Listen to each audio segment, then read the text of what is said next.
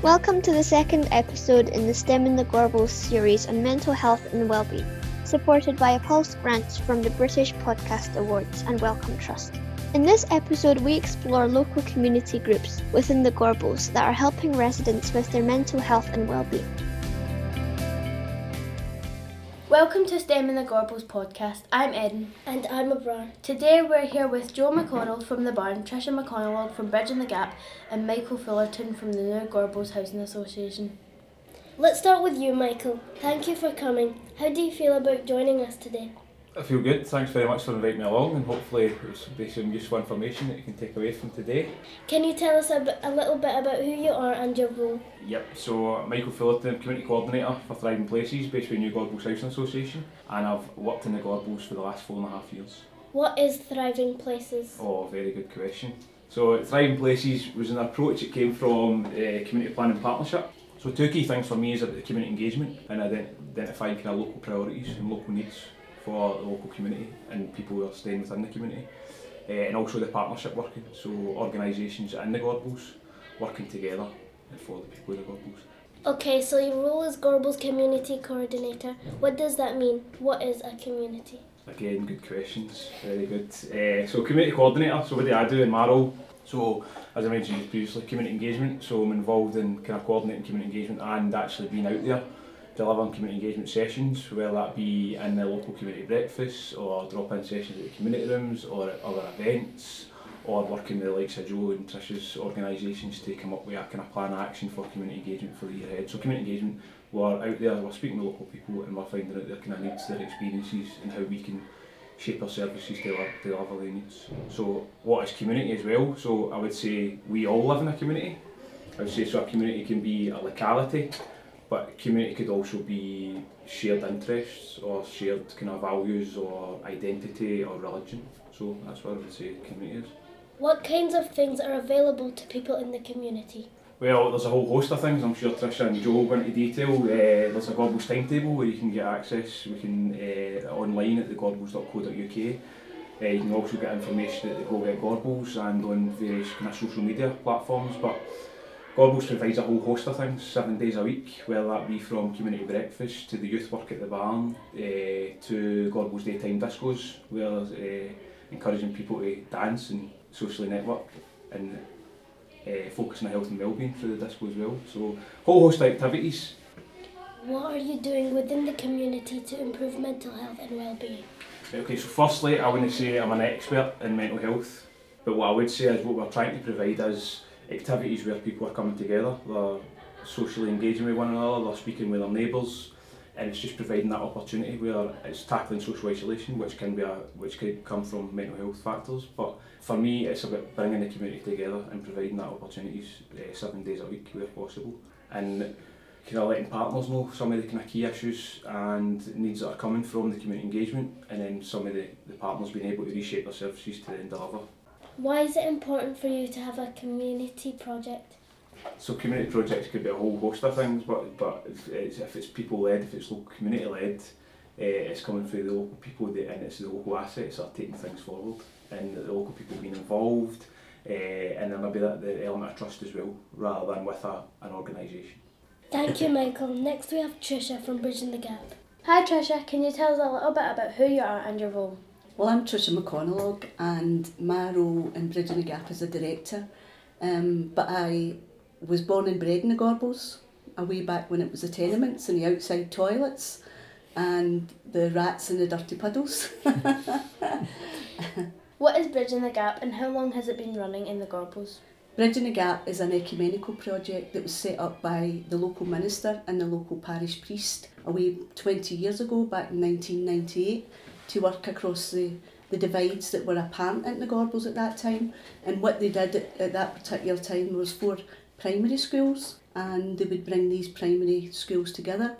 Um, some were non-denominational schools, some were denominational schools, so Catholic and Protestants. So they would get the children and bring them together and put on a production and then invite the rest of the community to come along. What other activities do you do to help people in the community? We have a range of activities. We have two sides to the organisation. So we have got a community inclusion side in, of the organisation and we've also got a developing young people side of the organisation, which you two are involved in. Um, the community inclusion side started when asylum seekers and refugees were dispersed into the Gorbals and Bridging the Gap was asked to be the lead organisation to welcome people into the Gorbals. And from that, different projects have grown and the, the community inclusion side has grown. So we now have Come Dine With Us, we have uh, high-rise bakers where people are volunteering and learning to make nutritious bread. And we also have baby and toddlers groups. And all these groups have been started because people have shown an interest and we've taken that forward. On the school side of the organisation, it's transition work that we do so it's kids making that transition from primary to secondary schools and we also do anti-sectarian work which leads kids from both non-denominational schools and denominational schools to Corrymeela in Northern Ireland and we do an understanding each other project within the Gorbals that looks at the migration of people to the Gorbals. We also have a lot of events. We, we love celebrating. We have lots of fun and we celebrate everything and we, we honour the United Nations Day for the Eradication of Poverty every 17th of October in George Square. Do you help other members of the community as well as children? Yeah, we do. The age range that we work with is from babies and the oldest person we have just now is 87 years of age. So we work with people for all different ages, from all different nationalities, for all different cultures and all different social backgrounds. How does Bridging the Gap help the well-being of the Gorbals community? It's about bringing people together. Uh, You know, particularly if people are isolated or they've got mental health issues or things like that. It's great bringing people together to get to know each other. I think there's nothing better, and we've been told this before, there's nothing better than somebody that's been isolated in the community and, you know, been here for maybe four or five years and haven't even got to know their neighbour because they haven't had that confidence or, you know, they've got low self-esteem and they walk along the road and they meet somebody going to the co-op and they say hi and how better they feel about themselves when that actually happens. They feel human. Thank you, Trisha. So far, we've heard from Michael, the community coordinator, and Trisha, who brings different people within the community together. Finally, let's hear from our friend Joe, who works at the Gorbals Youth Centre called The Barn. Hi Joe, how are you today? Uh, yeah, I'm good. Yes, I'm doing well. Can you tell us a little bit about who you are and your role at The Barn? So my name's Joe McConnell, and I was for ten years the youth worker over at the barn.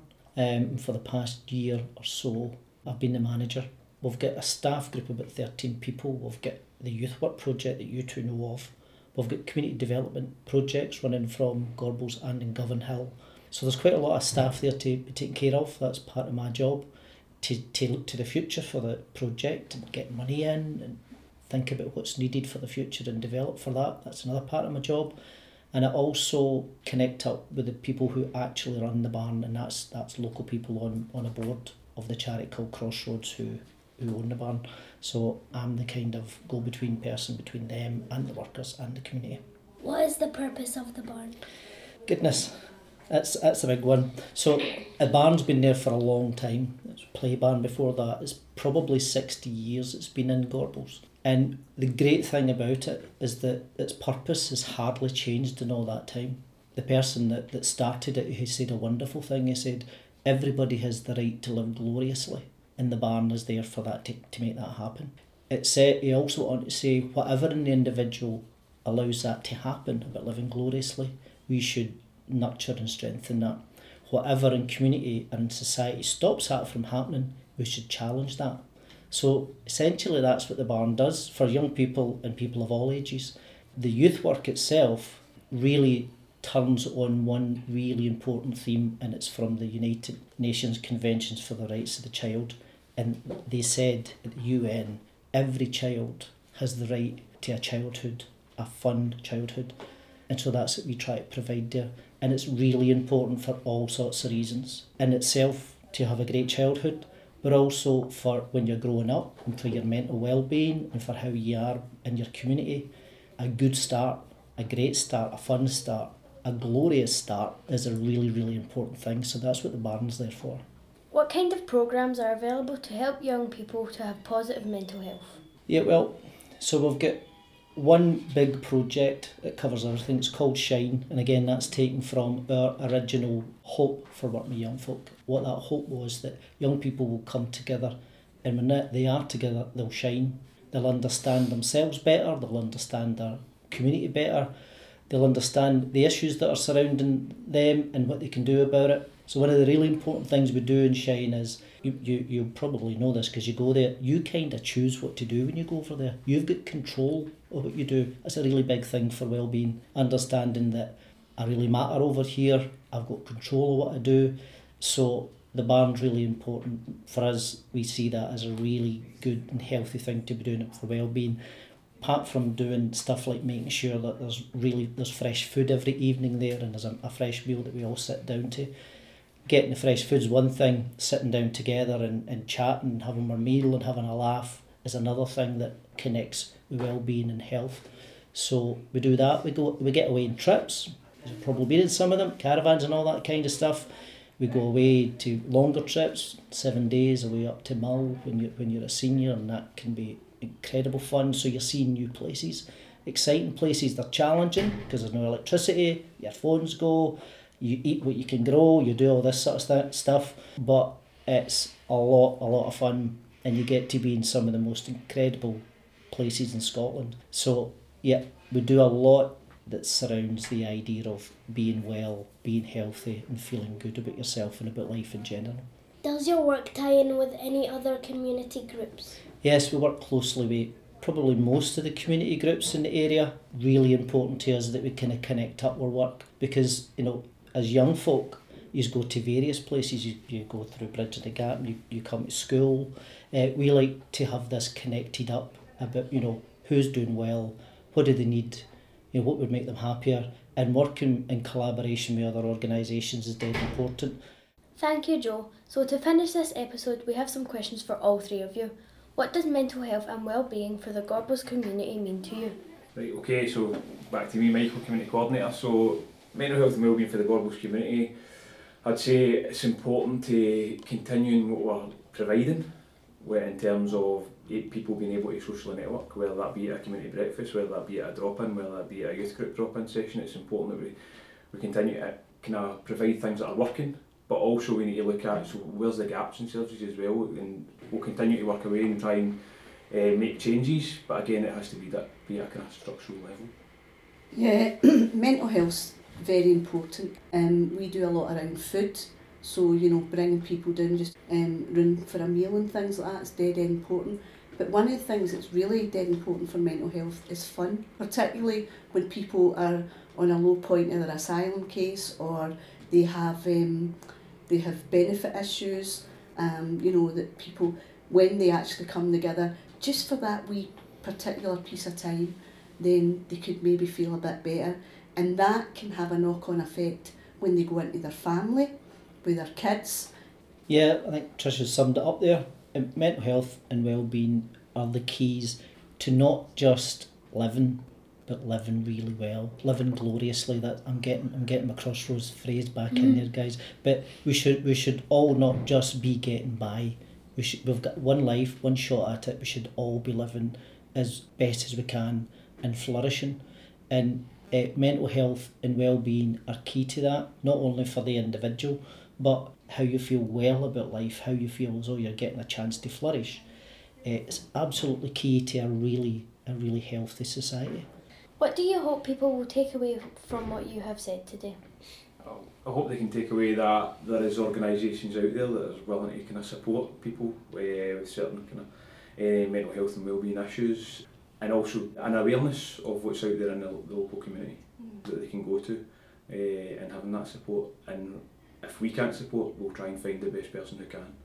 I hope they take away the spirit that, that you know the work that we do and also that it's about humans it's not about labels and people and benefits and people that have got mental health it's about seeing the human in people first we hear what their problems are but that's not what we want to focus on we want to focus on the positive and the positiveness as the human being and show them love. Yeah, I hope you can take away today that there is there is a community of people out there who are really keen to support each other. Whether you're working for an organisation or whether you're just you're part of the wider community, whether you're in a friendship group or whatever it is, a key to all of this is that we connect with each other really well and we've got strong friendships and we feel part of a community. And I guess a thing I'd, I'd like people to go away, away from hearing this is that, you know, unlike Tricia, I wasn't born and bred in Gorbals, but Gorbals is an incredible place. Uh, I come up here every day. I would come up seven days a week if, if, if I had the time to do it. Um, I saw. I, I want that to be taken away. Gorbals is such an incredible, rich place to be in, uh, full of fascinating and brilliant folk. Totally agree. Love Yeah. coming to work, love getting involved with local people and trying to make a difference. And just for information, I went to the barn when I was a wee girl. I wasn't your youth worker though. you weren't a youth worker, no. This community podcast on the positive effects on mental health and well-being was recorded at Blackfriars Primary School in the Gorbals. Thank you Michael, Trisha and Joe for joining us today and thank you for everyone listening. Erin and I hope you found it interesting and enjoyed learning about our community. I'm Abrar. And I'm Erin. Thank you for listening to the STEM in the Gorbals podcast. It was really interesting hearing about all the support work available in the Gorbals community for mental health and well-being. Thanks to Katrina Milligan for supporting this episode from behind the scenes. If you want to talk about your mental health, please speak to a parent, a pastoral care teacher or counsellor at your school, your doctor, or call Breathing Space on 0800 83 85 87 or childline on 0800 11 11. Join us in the next episode as Freya and Calvin explore the mental health and wellbeing support available in schools. I'm Jessica, thank you for listening.